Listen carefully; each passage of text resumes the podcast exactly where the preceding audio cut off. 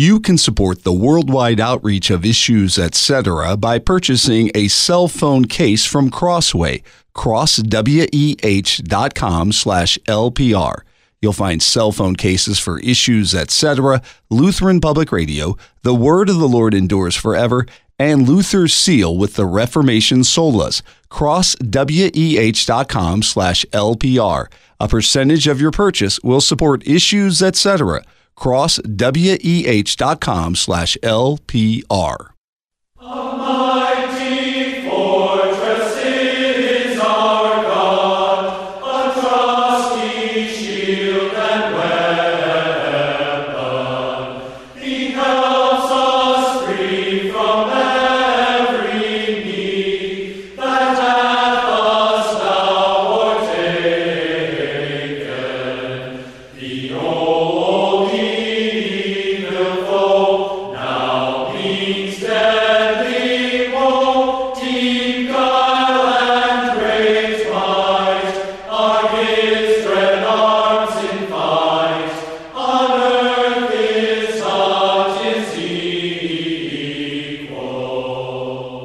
hymn Mighty Fortress is Our God. Many will be singing it this coming Sunday as we head toward the first Sunday in Lent. We want to see Lent as preparation for spiritual warfare in our lives the entire year long, but we can't talk about spiritual warfare without going first to the one who has, as the promise of the Old Testament says, defeated Satan and all of his minions, and we find him there toe to toe with Satan in his temptation this coming Sunday. Welcome back to Issues Etc., coming to you live from the studios of Lutheran Public Radio in Collinsville, Illinois. I'm Todd Wilken. Thanks for tuning us in. We'll be looking forward to Sunday morning according to the three year lectionary, headed toward Mark chapter 1, verse 9 through 15, the baptism, temptation, and ministry of Jesus. Pastor Sean Daenzer joins us. He's director of worship for the Lutheran Church Missouri Synod. Sean, welcome back. Thanks, Todd. Great to be here. We are headed into a new season, the Lenten season. Just give us a brief introduction about what lies ahead for us. Well, we've come out of Epiphany. We've learned a lot about who Christ is, uh, that he is God's Son, now incarnate in the human flesh. We've seen him demonstrating his power and authority. We've seen him fulfilling the scriptures and calling all people to listen to him. So now, as we go into the 40 days of Lent, we're going to see Jesus Christ marching closer and closer to what he's going to do for our salvation. If our concern when we talk about the second article of the Creed, who is Jesus, is always a twofold question what is his person, that he is true God and true man, but also what is his work? That means that Lent is especially in this year going to be focused on what is his work.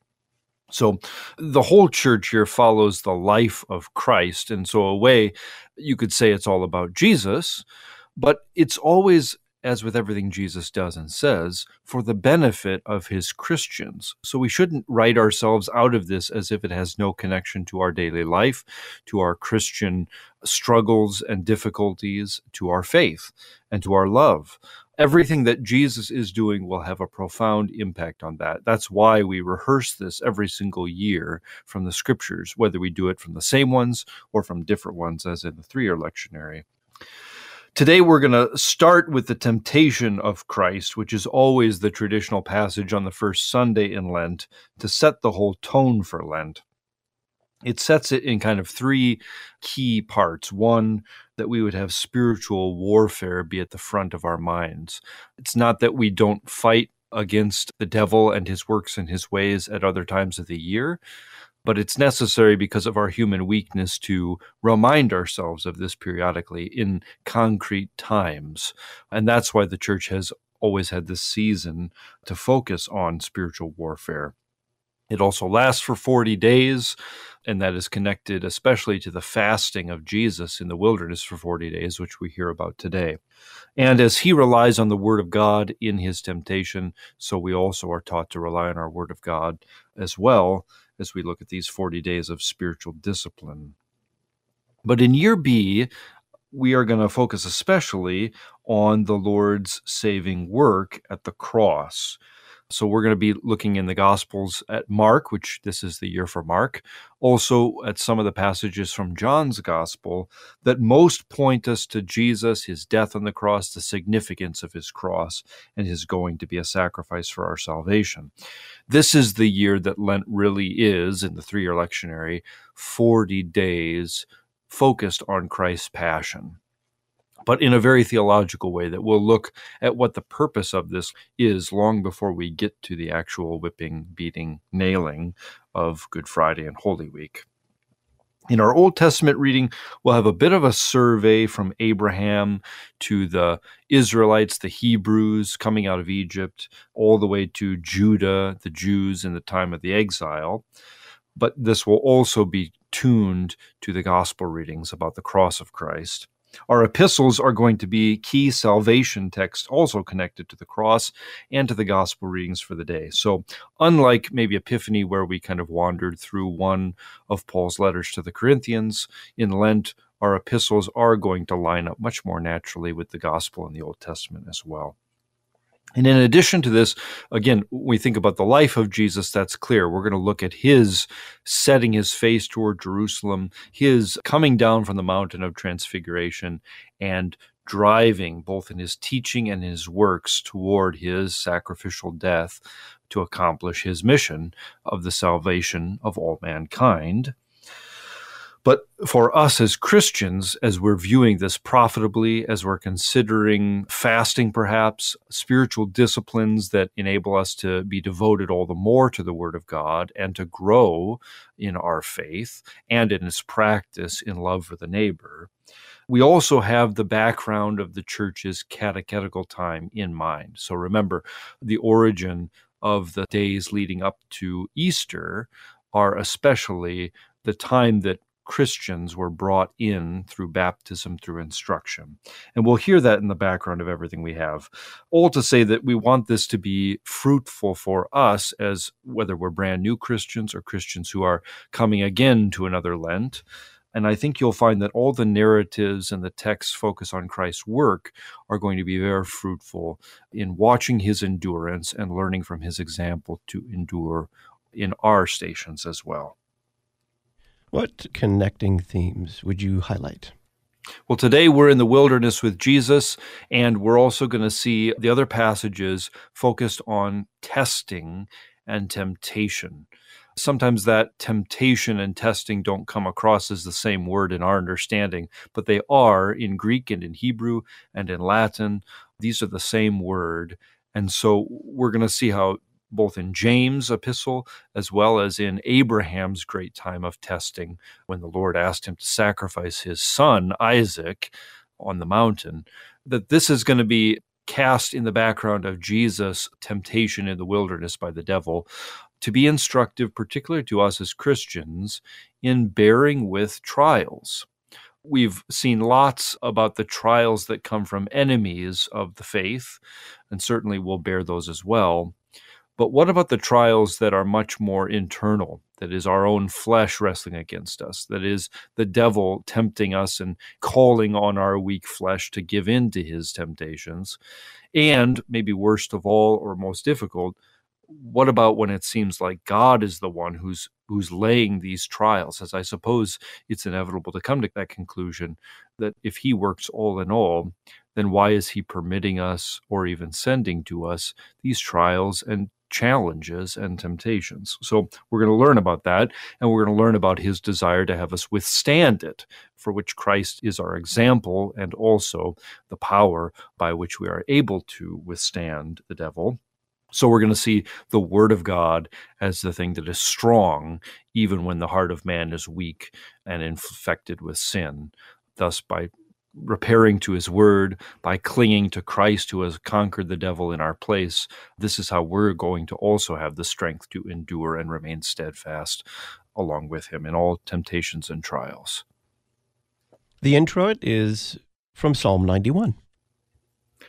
When he calls to me, I will answer him. I will be with him in trouble. I will rescue him and honor him.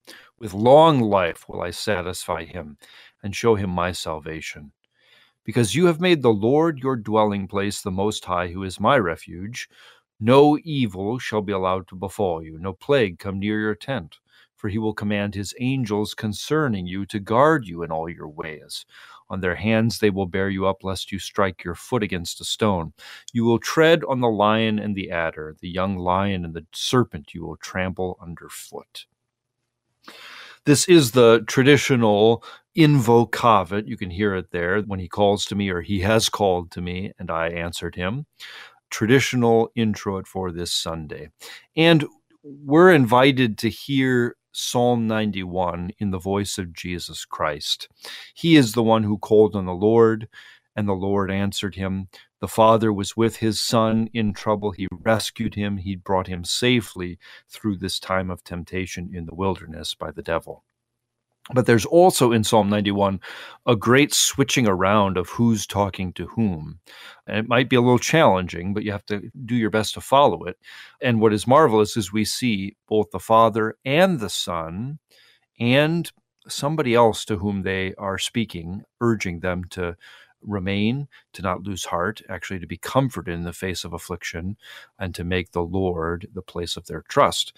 And that someone is us, or at least that's what the church invites us to see, is that we are aided by this same Lord Jesus Christ.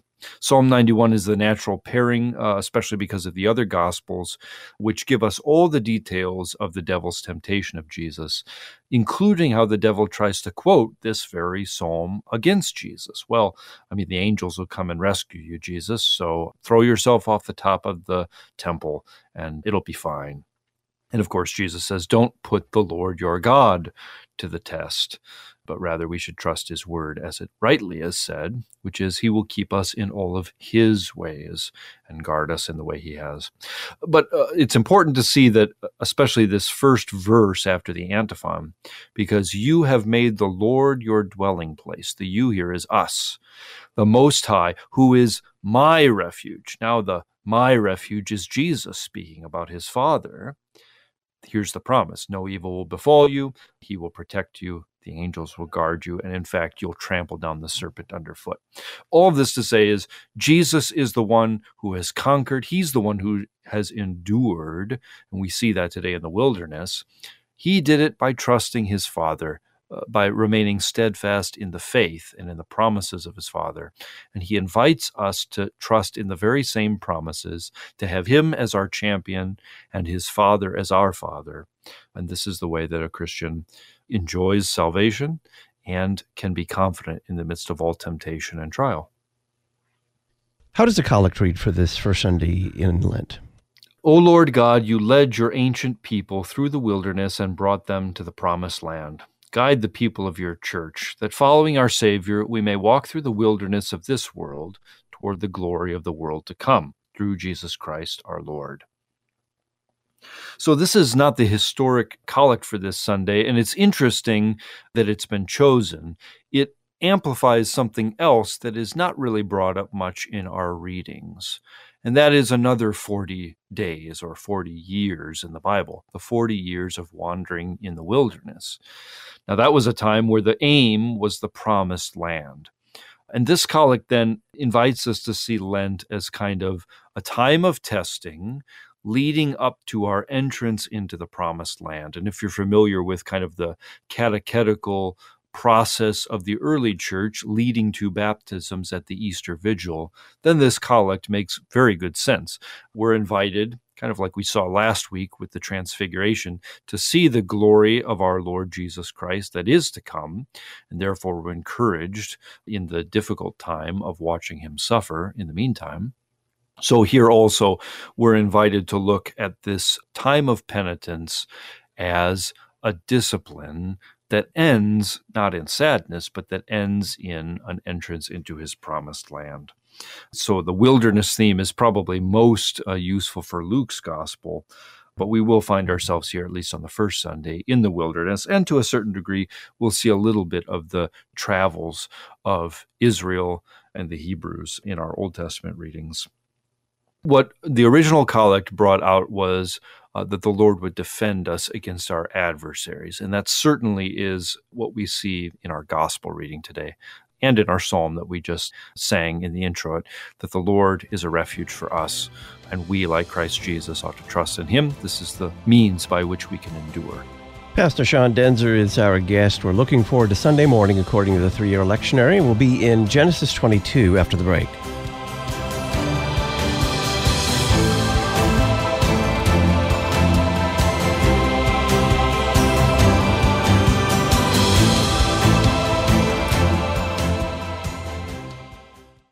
You can support the worldwide outreach of issues, etc. by purchasing a cell phone case from Crossway, crossweh.com slash LPR. You'll find cell phone cases for issues, etc., Lutheran Public Radio, The Word of the Lord Endures Forever, and Luther's Seal with the Reformation Solas, crossweh.com slash LPR. A percentage of your purchase will support issues, etc., crossweh.com slash LPR. This month marks the 50th anniversary of the walkout of faculty and staff from the Concordia Seminary St. Louis campus in 1974. If you've ever wondered about Seminex or the walkout and what they were all about, now's your chance to learn more. Pick up the February issue of the Lutheran Witness. You can purchase that at CPH. Visit cph.org slash witness or learn more at our website, witness.lcms.org. The Lutheran Witness, helping you interpret the world from a Lutheran perspective. All theology is Christology. You're listening to Issues, etc. At Memoria Press, the Simply Classical curriculum is specifically designed for students with significant learning challenges. This complete program includes everything you need for a school, self contained classroom, tutoring, or homeschool to make a classical Christian education accessible for any child. To learn more, visit us at simplyclassical.com and use the coupon code LPR24 at checkout. Simply Classical, a beautiful education for any child. Confessional Lutherans are invited to rent a four bedroom, three bathroom Table Rock lakefront home in the Ozarks. Table Rock Lake is a premier lake in the heart of the Ozarks for boating, water sports, and fishing. This log cabin style rental sleeps 12 and is 30 minutes from Branson and 20 minutes from Silver Dollar City. Learn more by calling Swanson Estates 713 855 2681. Be sure to mention Issues Etc. 713 855 2681.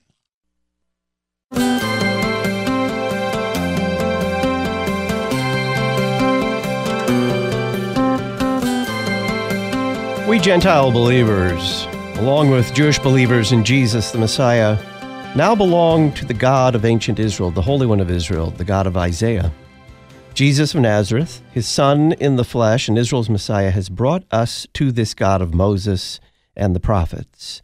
That's from the introduction to the Issues Etc. book of the month for February, the Concordia commentary on Isaiah chapters 13 through 27. This is our book of the month for February, and you can order it from Concordia Publishing House, 1 800 325 3040, or browse before you buy at our website, issuesetc.org, the Concordia commentary on Isaiah chapters 13 through 27. Pastor Sean Daenzer is our guest. He's director of worship for the Lutheran Church Missouri Synod. Sean, we come to the Old Testament reading, Genesis 22, 1 through 18, the sacrifice of Isaac. After these things, God tested Abraham and said to him, Abraham, and he said, Here I am. He said, Take your son, your only son Isaac, whom you love, and go to the land of Moriah, and offer him there as a burnt offering on one of the mountains of which I shall tell you. So Abraham rose early in the morning, saddled his donkey, and took two of his young men with him, and his son Isaac. And he cut the wood for the burnt offering, and arose and went to the place of which God had told him. On the third day, Abraham lifted up his eyes and saw the place from afar. Then Abraham said to his young men, Stay here with the donkey. I and the boy will go over there and worship and come to you again. And Abraham took the wood of the burnt offering and laid it on Isaac his son. And he took in his hand the fire and the knife. So they went, both of them together. And Isaac said to his father, Abraham, my father. And he said, Here am I, my son. He said, Behold the fire and the wood, but where is the lamb for a burnt offering? Abraham said, God will provide for himself the lamb for a burnt offering, my son. So they went both of them together. When they came to the place of which God had told him, Abraham built the altar there and laid the wood in order and bound Isaac his son and laid him on the altar on top of the wood. Then Abraham reached out his hand and took the knife to slaughter his son. But the angel of the Lord called to him from heaven and said, Abraham, Abraham. And he said, Here am I. He said, Do not lay your hand on the boy or do anything to him. For now I know that you fear God, seeing that you have not withheld your son, your only son, from me. And Abraham lifted up his eyes and looked, and behold, behind him was a ram caught in a thicket by his horns. And Abraham went and took the ram and offered it up as a burnt offering in place of his son. So Abraham called the name of that place, The Lord will provide, as it is said to this day, On the mount of the Lord it shall be provided. The angel of the Lord called to Abraham a second time from heaven and said, By myself I have sworn, declares the Lord, because you have done this and have not withheld your son, your only son. I will surely bless you and I will surely multiply your offspring as the stars of heaven, and as the sand that is on the seashore. And your offspring shall possess the gate of his enemies, and in your offspring shall all the nations of the earth be blessed, because you have obeyed my voice. This story is famous and is very significant. The parallels to Christ himself are manifold certainly that there is a ram provided as a substitute. This is who Jesus is for us. He's our ram. Even the way Isaac is presented is as one who bears the wood on his back, just like Jesus bore the cross. He's the only begotten son, if you will, of Abraham, at least by Sarah. And the hand is stayed, so he does not slaughter his son. But of course, Christ Jesus will not have that. His Father will send him all the way to complete his mission and die for the sins of the world, to be the ram, the sacrifice, the one that the Lord provides for our salvation. There's maybe a slight connection to the gospel reading. As we get to it, we'll see that the very small amount of the temptation that we're told about in Mark's gospel has us seeing that uh, he's in the wilderness with the wild animals and the angels are ministering to him. Here, the angel comes and ministers to Abraham by stopping his hand so he doesn't go through with killing Isaac. And interesting because this is exactly what our psalm in the intro it has already said that the Lord will send his angels concerning you to keep you in all your ways. What is it that the angels are doing? They're ministering to the one who is obeying the word of the Lord, the one who is believing the promises of God and not doubting them, not trying to escape them in any way, but in fact trusting in God's promises. The author to the Hebrews tells us that Abraham believed that the Lord could even raise Isaac from the dead if necessary. That's the reason why Abraham was about to go through with this, even though he had this promise that through Isaac he was going to have his offspring. And yet, then the Lord also told him to slay Isaac so that there could be no offspring if he were dead. This is what caused Abraham to believe that the Lord, in fact, was capable of raising him from the dead and making this work out. That's why he was about to continue. The angels ministered to such people.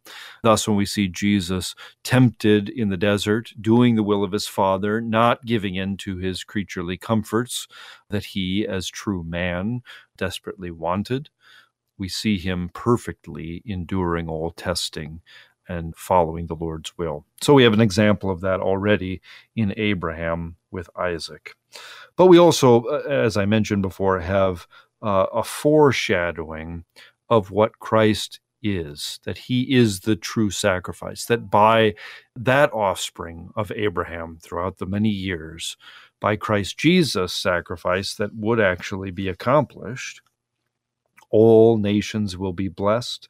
That's why all, in fact, will be saved.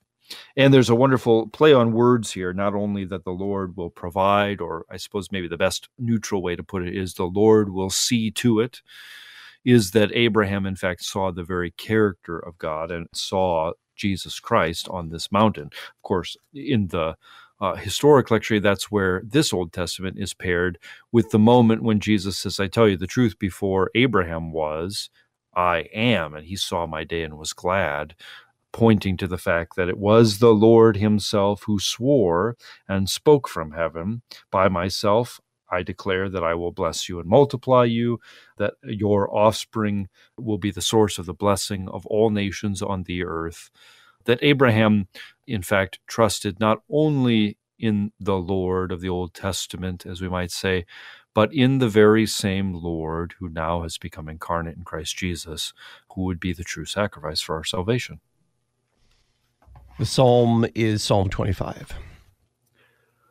To you, O Lord, I lift up my soul. O my God, I trust in you. Let me not be put to shame. Let not my enemies exult over me. Indeed, none who wait for you shall be put to shame. They shall be ashamed who are wantonly treacherous. Make me to know your ways, O Lord. Teach me your paths. Lead me in your truth and teach me, for you are the God of my salvation. For you I wait all the day long. Remember your mercy, O Lord, and your steadfast love, for they have been from of old. Remember not the sins of my youth or my transgressions. According to your steadfast love, remember me, for the sake of your goodness, O Lord. Good and upright is the Lord, therefore he instructs sinners in the way. He leads the humble in what is right and teaches the humble his way. All the paths of the Lord are steadfast love and faithfulness for those who keep his covenant and his testimonies.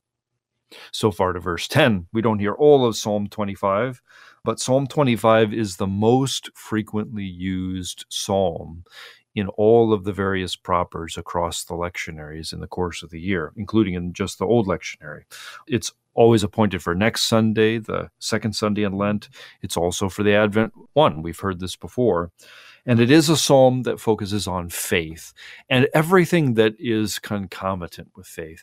So we hear repentance, right? Remember not my sins.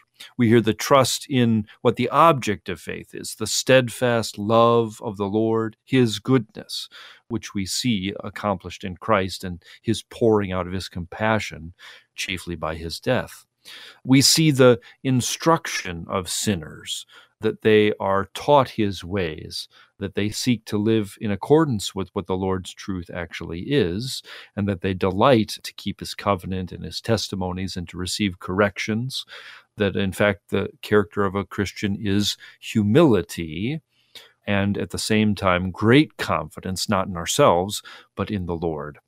And that in all sorts of difficulties, in struggles, we wait for God. This is an expression of faith and trust that this relationship is between God and his Christians is one where he is trustworthy, where he is faithful. And because of that, because of the sake of his goodness, we are willing to wait and endure and put up with very much, maybe not quietly because we're uttering our laments and our, our, cries of faith, asking the Lord to help us all the time, but certainly that we will continue and press on.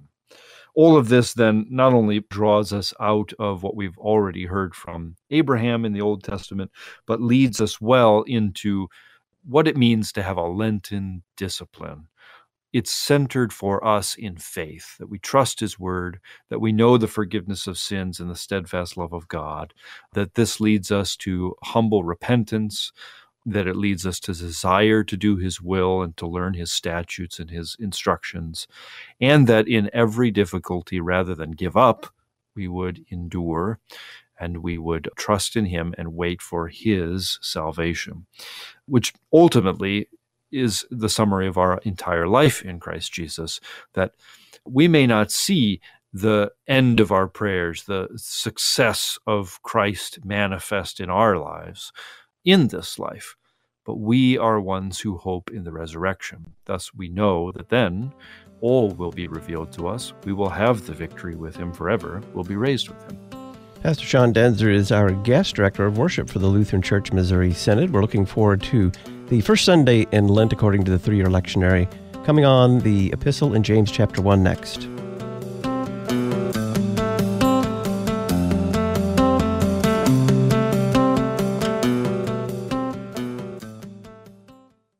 How did God address the Gentile nations through the prophet Isaiah? What is God's message to his own people regarding both judgment and consolation? And how does Isaiah's divine message apply to us today? Find out in the new Concordia commentary on Isaiah, chapters 13 through 27. Learn more at issuesetc.org or by calling Concordia Publishing House 1 800 325 3040. The Issues Etc. Book of the Month for February, the Concordia Commentary on Isaiah 13 through 27.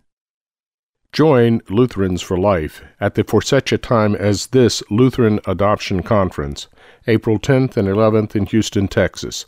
Enjoy the testimony and talents of Dove Award winning musician and adoptee Mark Schultz discover expert information and exciting opportunities, and experience the fellowship and celebration. The 2024 Lutheran Adoption Conference, April 10th and 11th in Houston. Find out more and register at lutheransforlife.org/conferences. Old theology, new technology. You're listening to Issues Etc. You may be one of those pastors who need to be refreshed and refueled because of your parish ministry Issues Etc. regular guest, Dr. Charles Gieschen. Concordia Theological Seminary has a wonderful program not only in continuing education during the summer, but in a advanced study program called the Doctor of Ministry. And it's a very practical program because it focuses on congregational ministry.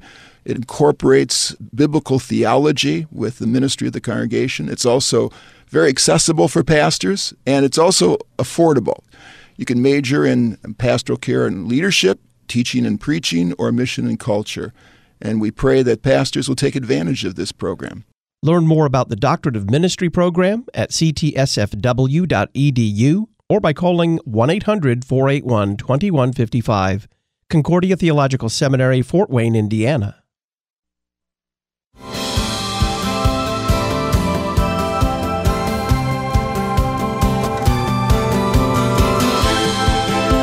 Welcome back. I'm Todd Wilken. This is Issues Etc. On this Monday, February the 12th, we're looking forward to Sunday morning according to the three-year lectionary. That's Sean Daenzer. Sean, the epistle reading is James chapter 1, beginning at verse 12. Blessed is the man who remains steadfast under trial. That's a pretty good summary of the whole day, actually. For when he has stood the test, he will receive the crown of life, which God has promised to those who love him. Let no one say when he is tempted, I am being tempted by God, for God cannot be tempted with evil, and he himself tempts no one. But each person is tempted when he is lured and enticed by his own desire. Then, desire, when it con- has conceived, gives birth to sin. And sin, when it is fully grown, brings forth death. Do not be deceived, my beloved brothers. Every good gift and every perfect gift is from above, coming down from the Father of lights, with whom there is no variation or shadow due to change. Of his own will he brought us forth by the word of truth, that we should be a kind of first fruits of his creatures. So that initial statement, blessed is the man who remains steadfast under trial or who endures testing, would be a fine synonym for that. This is absolutely on display for us in Christ Jesus, who endures the temptations and trials not only of the devil here today, but also all of the afflictions he has leading up through his passion, to continue all the way to die faithfully as the Lord asked him, not to give up at any point, but in fact to accomplish our salvation and to remain steadfast. The crown of life is, of course, rewarded to the Lord. He is raised on the third day on Easter. He is the one who loves God fully and whom we might be imitators as well. In fact, because of his love, we are righteous, we are forgiven, we actually have salvation from this predicament inherited from Adam, where our sinful flesh desires already from the beginning uh, what is contrary to God's will. Remember the context of James. There's a reason that James is sometimes considered spurious among Lutherans, and that's that he speaks about righteousness slightly differently than we're familiar from St. Paul. One, he's almost always talking about righteousness not before God, but righteousness before our neighbors. That's the context in which he says famously that we're justified by works, not by faith alone. He means that it's not about telling somebody, well, I believe, so you just have to take me at my word. It's that faith is active and visible in love. Therefore, it is love that demonstrates that faith is present and that faith is trusting Christ think of the psalm we just prayed. We want to be instructed as sinners uh, in the way that we ought to go. We ought to live in accordance with the Lord's steadfast love. So, all of that is at work here as well. And I think we'll see it also when we talk about this temptation. What James says here is very helpful. We see it at play many other places in the scriptures as well, but it's always kind of come up as a dogmatic question when Jesus is tempted, because that is an astonishing phrase. How is it that the Son of God, who is sinless in every way, who in no way desires evil, can truly be tempted? That's always a question I think that people wrestle with in their minds. And this passage is fairly helpful for that. First of all, we have what is taught to us clearly in the sixth petition. What does it mean when we say, lead us not into temptation? Well, God tempts no one. James says that quite clearly. In other words, uh, when he says, let no one say, I'm being tempted by God, we shouldn't blame God for our difficulties. Now, it may be that God is sending a test. Consider the, the, the difficult test that we just saw with Abraham. Uh, but why is it difficult? It's difficult on account of our weakness and our sins. It's not difficult on account of his will. We see beautifully how the Lord always could have resolved, even if Abraham had slain his son. Of course, he is capable of raising us from the dead, but also he sent his angel to intervene. How is it not always true at every moment for any trial and difficulty that we have? And yet, our flesh often cannot see beyond the moment we're in, and our sins prevent us from ultimately believing that the Lord is good and that he will see this through for our good. So, this is what James is saying as well. Each person is tempted, he is lured and enticed by his own desire and Lutherans have talked about this often as original sin, concupiscence, this desire for sin that is inborn in us. It's inherited from Adam and Eve, but it's also native to us. And that that root of sin, that original sin, is not necessarily any given action, but is actually a desire, a inclination, a lust is the word, and not speaking sexually, but speaking very generally, that we actually don't trust God, that we think we should handle it ourselves, and that that leads us to desire and chase after things that are not according to his will. Now, I think this is the passage that probably gives rise to one of the big disagreements between the Lutherans and the Roman Catholics traditionally on the question of original sin. They would describe it as kind of the tinder of sin. So, original sin or concupiscence is the start of it, but it itself is not sin. The fact that you desire to do wicked things and that that is within you, appealed to and enticed by the devil, that's not sin unless you kind of go through with it.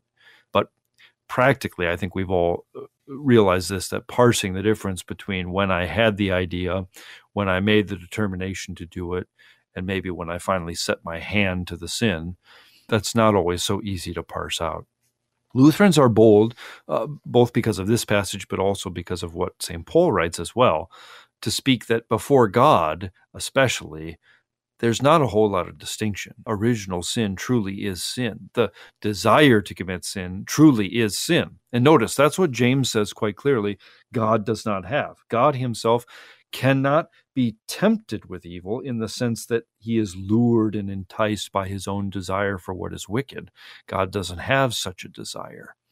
Yet we know that Jesus truly was tempted in every way like us except without sin. This means that Jesus did not desire the wicked that the devil was presenting to him. And that's maybe hard for us to understand, but again, because that is already native to us, that we often desire. That's why the devil already has a foothold in each of us.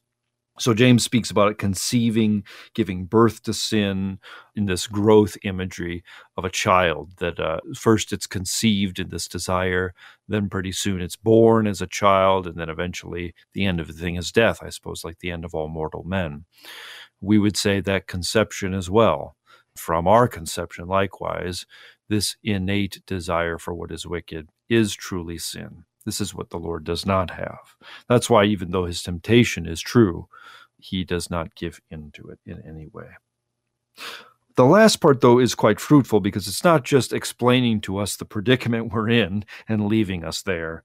it actually gives us the solution and the hope by which we may do the very first thing he said remain steadfast under trial and receive the Lord's blessings and crown of life.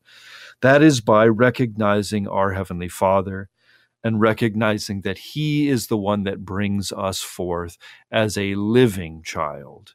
He's the one who, it's hard not to see holy baptism here, He's the one who gives birth to us as not just a son of this world, not just a son of the devil, but as a son of God, one who is beloved by him, one who grows up after him, and one who trusts in him. And quite important that he says, We are brought forth how? By the word of truth. We don't get to hear that in detail today in today's gospel of Jesus being tempted, but we know from the other gospels that it is always by appealing to the word. It is written that Jesus triumphs over the devil. So it will be for us. And so uh, as we consider our Lenten discipline, it's not simply the activities of self mortification. It's not simply that we would take on a lot of extra things to do or withhold certain pleasures from our life, but it's also especially that we would be devoted to something else in its place, namely the Word of God. The simplest way we do that, I suppose, is adding an extra service in most of our schedules that we would also meet on Wednesdays or Thursdays or other days during the week, that we would hear the Word of God more than usual and let that lead us. Let that bring us forth continually and daily as the new man in Christ Jesus. We're looking forward to Sunday morning according to the three year lectionary with Pastor Sean Daenzer, Director of Worship for the Lutheran Church Missouri Synod. If you want to learn more about the church's liturgy, hymnody, pericopes, LCMS Worship invites you to attend the 2024 Institute on Liturgy, Preaching, and Church Music. This year's Institute is July 9th through the 12th at Concordia University, Nebraska. For more information, visit lcms.org slash worship, lcms.org slash worship. We'll get to the gradual verse and that gospel reading in Mark chapter 1 next.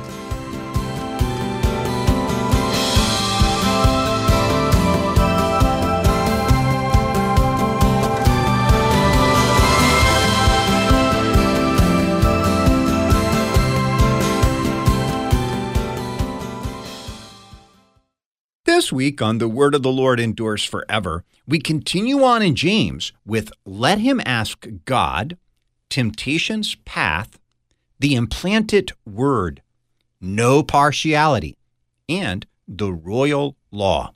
Join me, Pastor Will Weedon, for the word of the Lord endures forever, your daily 15 minute verse by verse Bible study on demand. Listen at thewordendures.org or your favorite podcast provider. Come join LCMS worship for the Institute on Liturgy, Preaching, and Church Music, July 9th through the 12th, 2024, at Concordia University, Nebraska. We'll gather under the theme The Songs of Deliverance and focus on the Psalms together. Everything you need to know is at lcms.org slash worship institute, and you can look for registration information in the early part of 2024. That's lcms.org slash worship institute, God's mission right where you are. The cross is our theology. You're listening to Issues, etc. A number of people have asked about Ad Crucem's process to order our faux stained glass window clings. It's easy. Email us with your window's dimensions, the images you require, and the style you like, and we will quote to design, print, and ship your window clings to you. We recommend having them professionally installed. If you wish to purchase a sample, we have a gorgeous small Luther Rose cling available on the website pop on over to adcrucem.com. That's A D C R U C E M.com. Are you planning your vacation in the Orlando area? Are you thinking about retiring in Central Florida? Are you looking for a faithful Lutheran church near the theme parks? Then Zion Lutheran Church and School is the place for you. We're in Winter Garden, Florida, about 20 minutes from all the attractions at Zion Lutheran Church and School, we believe, teach, and confess God's truth for you. Find out more on our website, zionwg.org.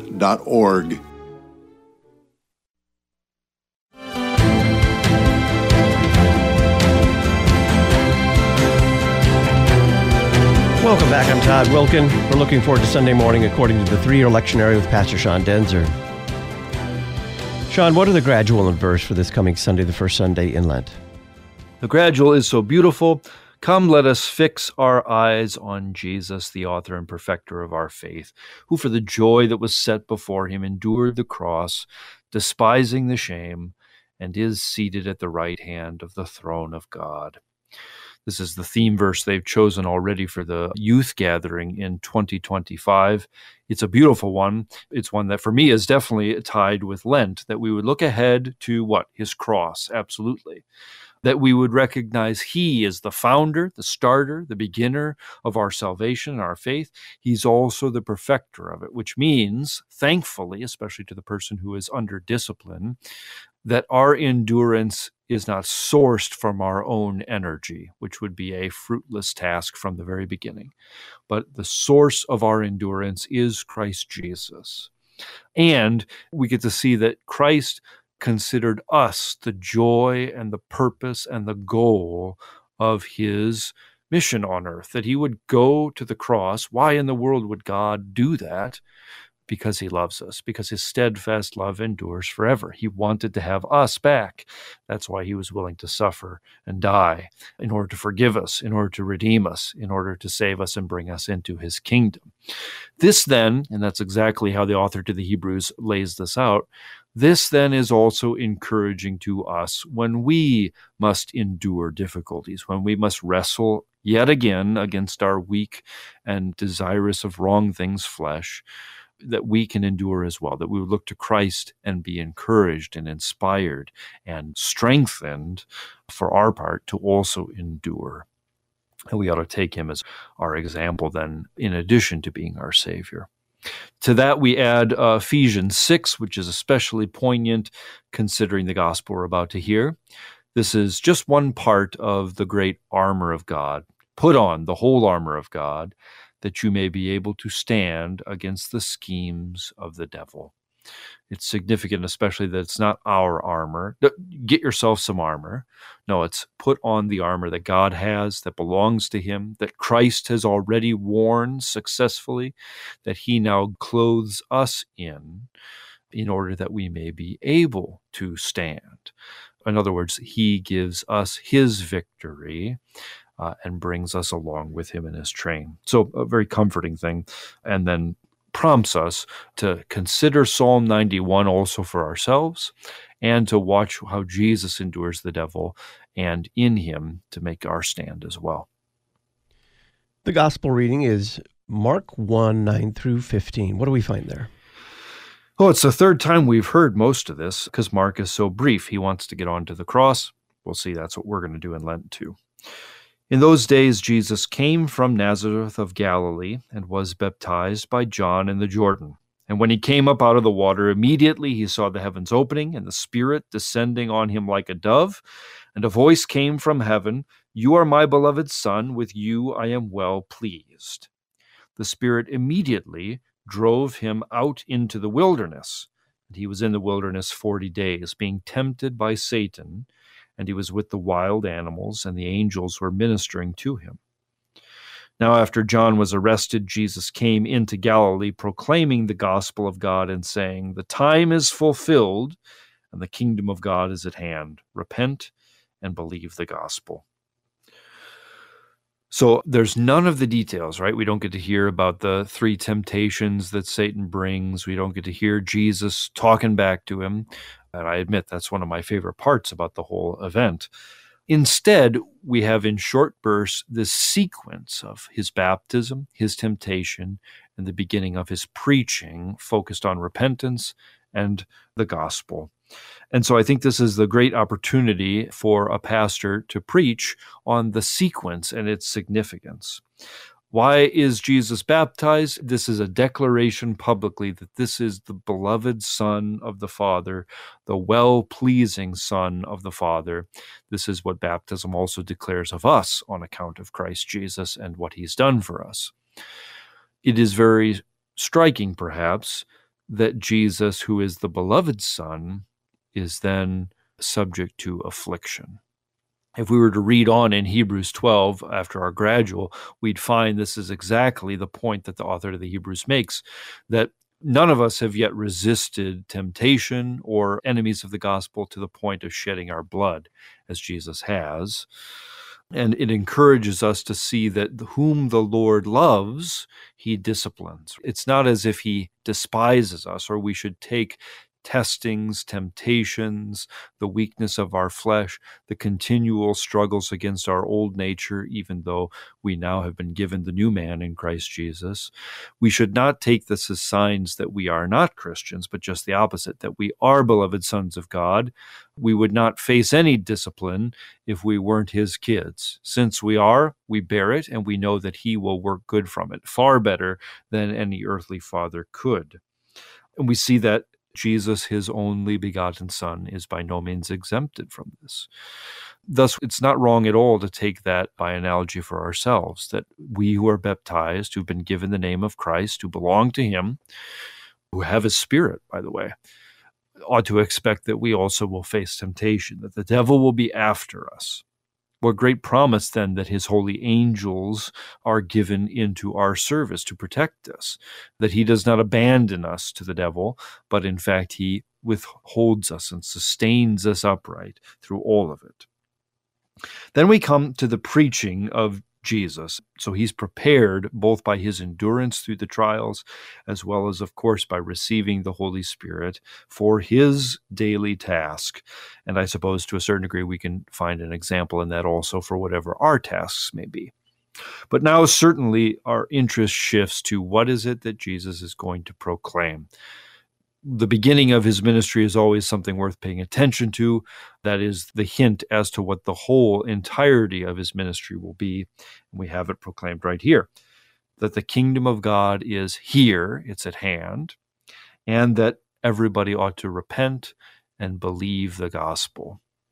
Very interesting. Luke's gospel puts it at the end, right? He opens up the scriptures. He shows them how necessary it was for him to suffer and die and rise again, all so that repentance for the forgiveness of sins could be preached in his name, making a kingdom of all nations, beginning at Jerusalem.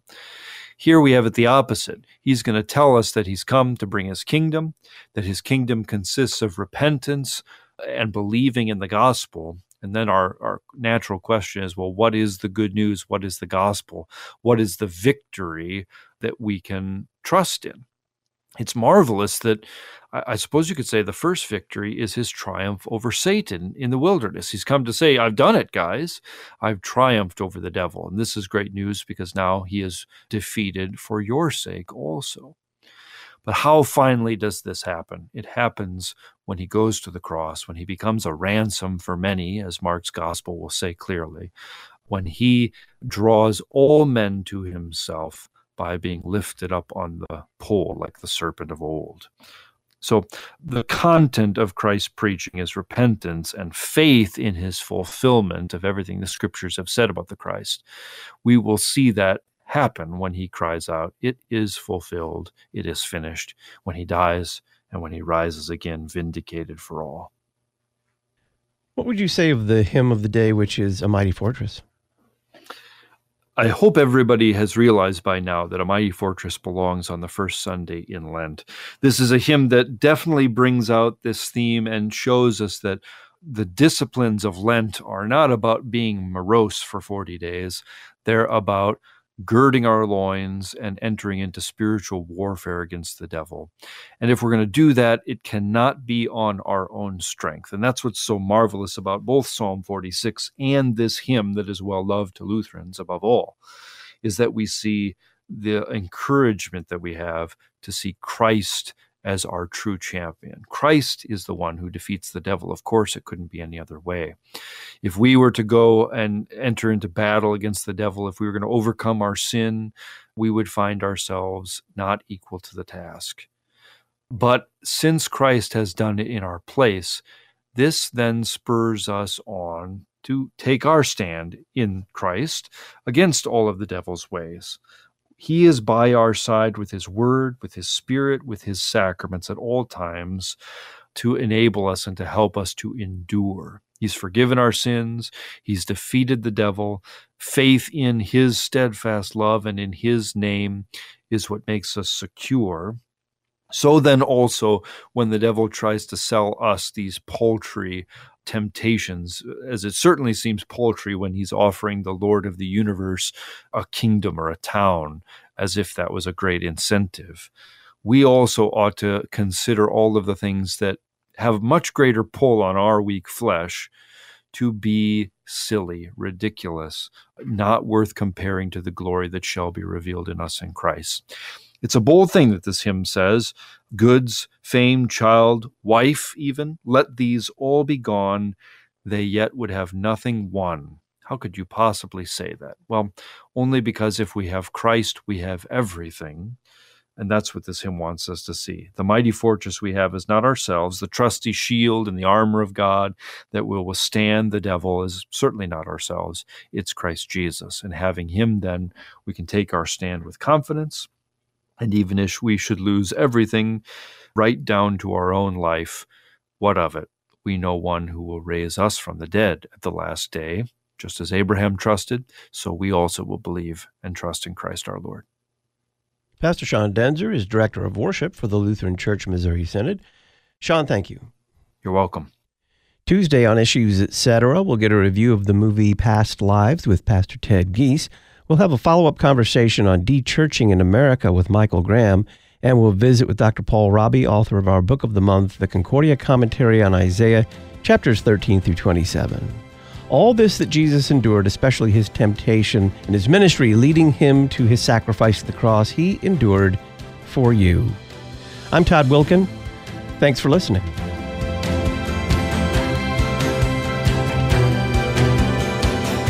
Listen weekday afternoons to Pastor Todd Wilken and guests on Issues Etc.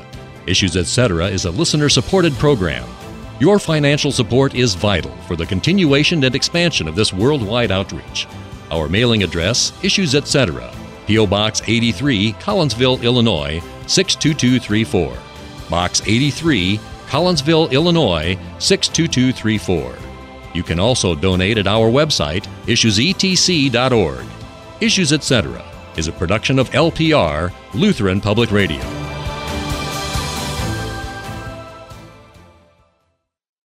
I am beautiful because I am fearfully and wonderfully made.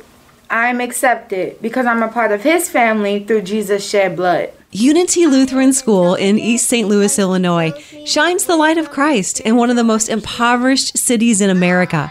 Learn how to support their mission work at unityesl.org. unityesl.org. Today, with the help of the Holy Spirit, I say yes to God in His way.